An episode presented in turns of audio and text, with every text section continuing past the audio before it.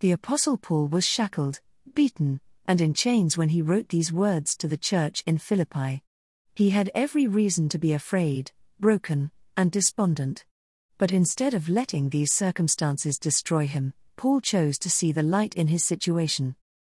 Rather than focusing on the things he did not have or could not control, Paul found peace and joy in Jesus by putting his faith in God alone.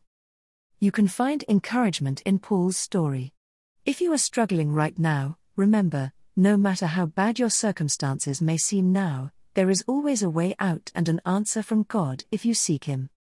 Let these verses from Philippians 4 give you hope that no matter what trials come your way, you can find peace through Christ. When you're struggling, remember that God is with you. When we are facing a crisis, it's easy to believe that God is far away and doesn't care about our struggles. But the truth is that God knows exactly when we need Him the most.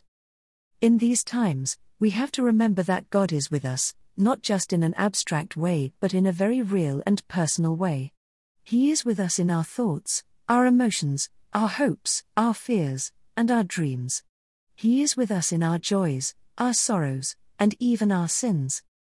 Paul wrote in Philippians 4 6 7 Do not be anxious about anything, but in every situation, by prayer and petition, with thanksgiving, present your requests to God. And the peace of God, which transcends all understanding, will guard your hearts and your minds in Christ Jesus. God is always with us and always willing to help. We just need to turn to Him and ask. Don't be discouraged by people who don't understand. The Apostle Paul writes in Philippians 4:13 14, I am not ashamed, because I know whom I have believed, and I am convinced that he is able to guard until that day what has been entrusted to me. While there are many people who might try to discourage you and tell you that you can't do it, don't let their negativity get in the way of your faith. Paul tells us to ignore those who don't understand our faith and cling to God. Remember that you are doing what's right by God's standards, and that should be enough to encourage and strengthen you.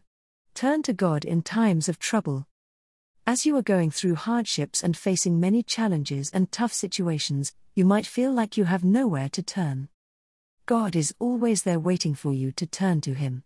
He wants to be your refuge and your strength when you feel like you have nothing left.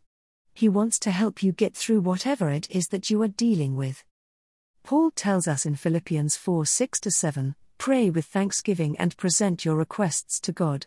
If you will turn to God in your times of trouble and ask for help, He will not let you down. He will lift you up and help you through anything that you are facing. Don't be shaken. Dash focus on your faith and hope in Jesus. Many people, when facing hardship, choose to focus on the things they don't have or the things they can't control. But Paul chose to look at the things God could do. He chose to focus on his faith and hope in Jesus rather than the things he couldn't control.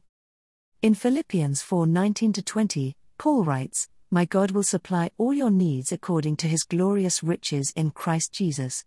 When you are facing trouble, don't let fear and anxiety overwhelm you. Focus on your faith and the knowledge that God will help you through whatever it is you are facing. In conclusion, the Apostle Paul was a man who knew what it was like to be afraid, broken, and despondent.